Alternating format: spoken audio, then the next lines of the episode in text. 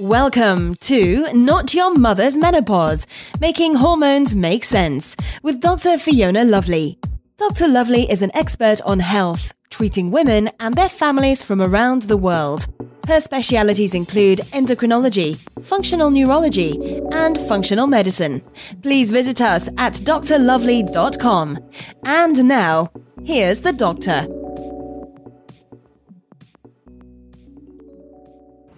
Good day, ladies. Uh, thanks for listening. This is Dr. Fiona Lovely, and this is Not Your Mother's Menopause podcast, Making Hormones Make Sense.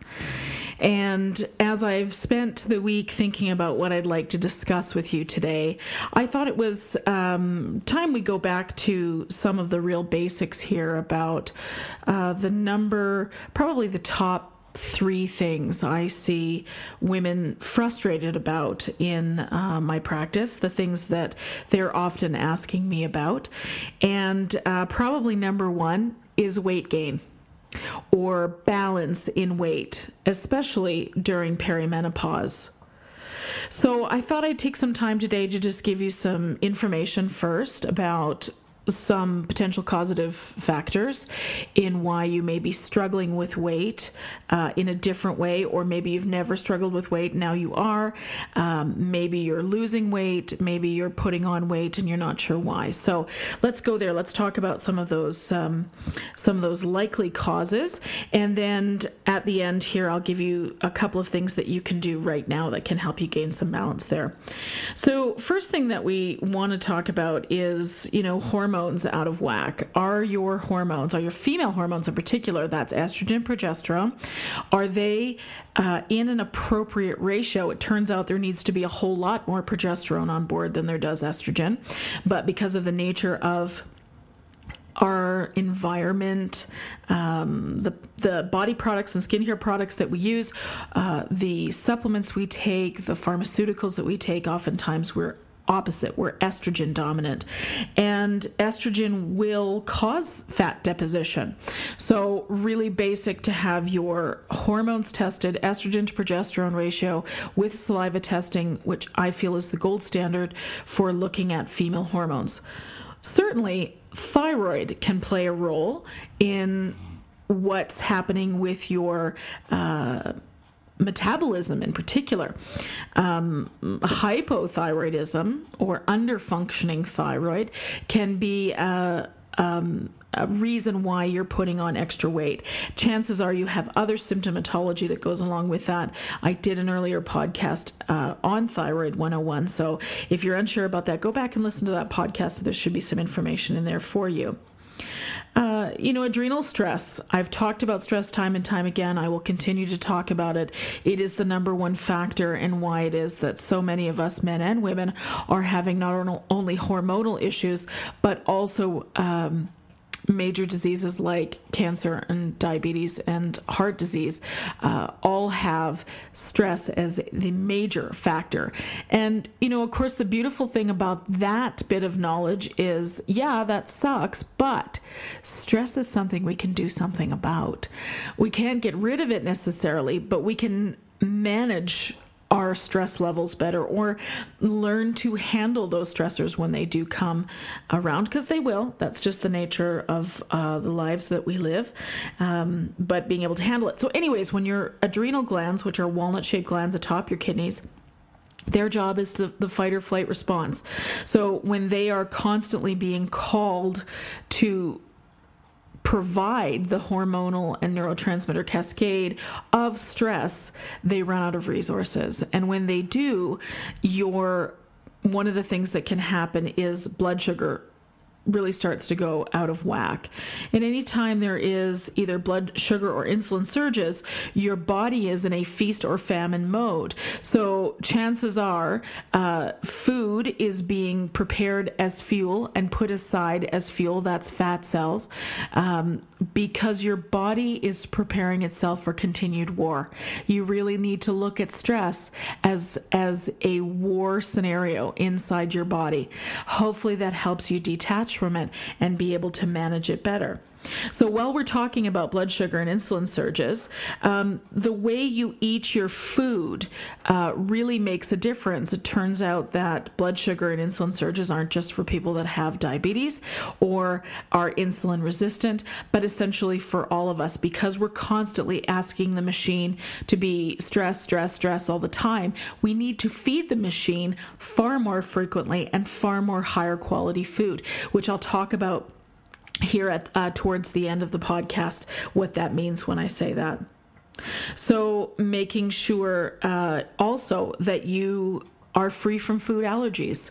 Food allergies can appear at any time. There's lots of different things that can cause a food allergy to appear almost as if from nowhere. Um, I was 40 when mine appeared, and um, I'm still not 100% sure where it came from. I'm about 85% sure, but there's sort of new things that sort of pop into my awareness all the time and make me go, oh, I wonder if that was part of it. Um, so, making sure that you are free from uh, food allergies means that you can store your food, use your food as fuel, and whatever you don't use gets stored appropriately and used appropriately from storage, which is fat cells in the body. So, um, food allergies, of course, can be tested a few different ways, uh, and talk to your natural health care provider. Uh, but about how that can be done for you. Uh, another thing you can do is an elimination diet. If you don't have the resources to have uh, a food allergies test done, then you can uh, research an elimination diet um, on the internet. You'll be able to find good information there. And I think that good, provides a pretty good insight into what your body does when you eat certain foods. So, uh, the last thing I want to say here about sort of physical causations is that when you're in the fourth, uh, third or fourth phase of perimenopause, the average weight gain for women is 9 to 12 pounds. Okay, so depending on how much you weighed before menopause, you may not even notice that weight. Or if you do, you're going, Where the heck is this coming from? I'm exercising like a maniac. Um, insert commentary here about uh, how that can be adrenally stressful. And there are good ways to exercise for proper hormonal function. And there will be an upcoming podcast on that very subject. Um, but looking at it and saying, okay, I haven't changed anything. Why am I gaining weight? Well, it turns out at the same time during that fourth phase of perimenopause, we also lose bone density, all of us. So I uh, sort of um, suppose that I think what's happening is that's one of the ways your body helps to keep uh, your physical structure strong is by putting on a little extra fat means that's extra uh, weight for your bones to carry around. When that happens, they need your bones need to be stronger. There's greater density, so it's sort of the the the trade off we have. We lose bone during that time because that's really when estrogen starts to um, really waver up and down, high levels, low levels, and dropping more and, and lower and lower. And of course, that what will happen is you'll start to lose bone there.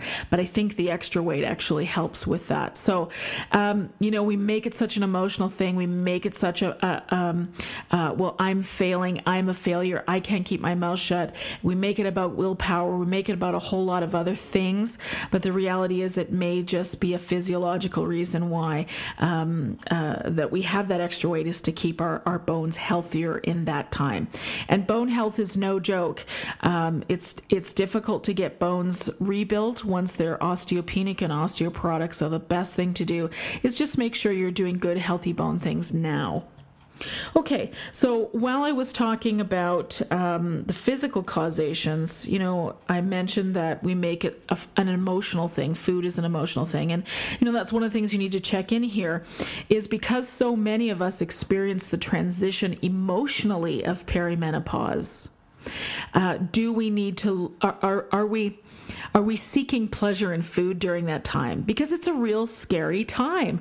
There's lots of unrest, there's lots of anger. I mean, you're like an angsty teenager, except you have all the, the benefits of and responsibilities of being an adult and probably being a parent and probably being a partner or a, an employee or a daughter or a sister or, or auntie or whatever. So, um, really look at that and saying, what are you using food for pleasure? And if you are, really dive deep, sister, into the self care stuff that we talked about a few podcasts back. I believe I did three in a series about self care. If you haven't heard those, please go back and listen. Um, and they'll give you some tools that you can do. You know, a lot of us eat our misery away. And when we're doing that, we're not choosing to eat apples and celery, we're eating the crap that isn't good for us um, you know we can't all be perfect all the time but if you're if you're turning to these foods more and more then it's a pretty good chance that's where your weight gain is coming from so really get that pleasure from assessing in your life how you want to feel every day. When you figure out how you want to feel every day, it's real easy to make decisions about what's your next step? How to na- navigate relationships and situations uh, that will come up.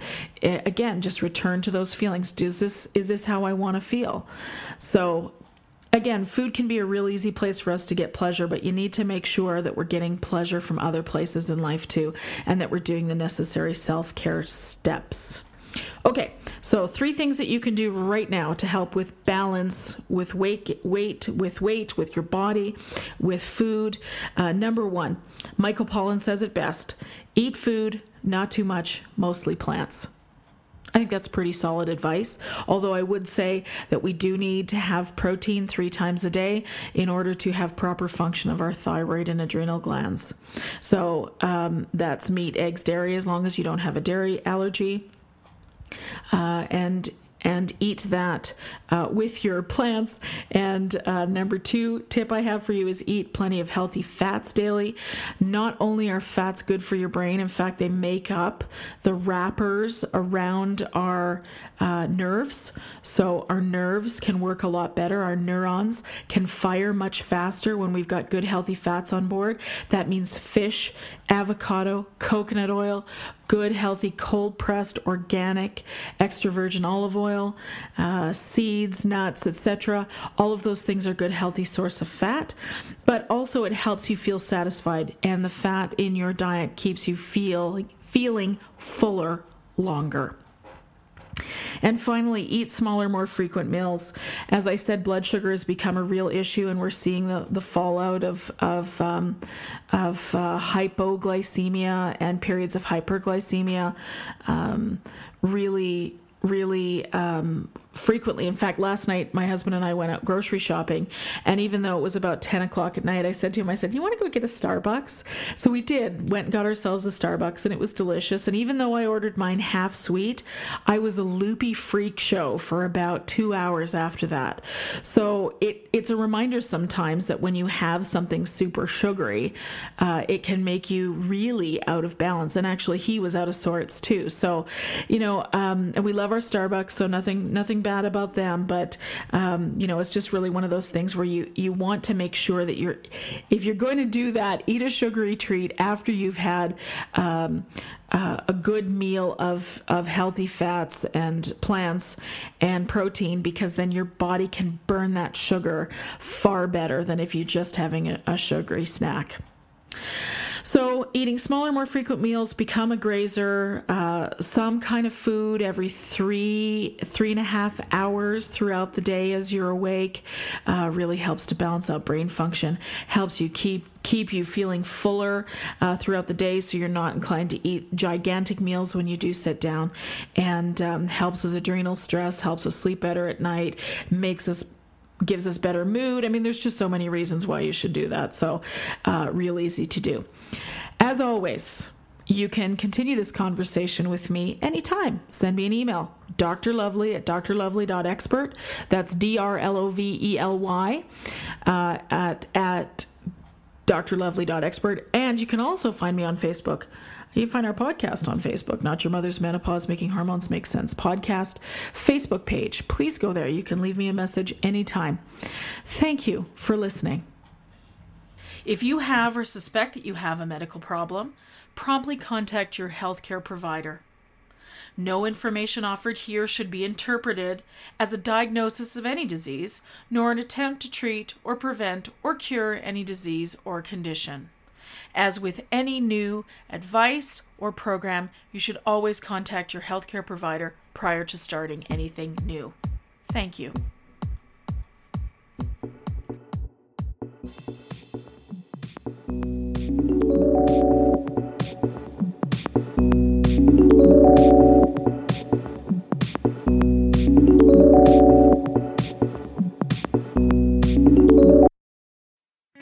Not all bread is created equal. And if you like yours soft, fluffy, moist, and delicious, then Hero Bread and Buns should be your first choice. But Hero Bread isn't just about taste and texture. It's high in fiber with ultra low net carbs with zero grams of sugar. Order today at hero.co and use the code AH10 to get 10% off your first purchase. That's AH10 at hero.co. H E R O dot C O for 10% off your first purchase.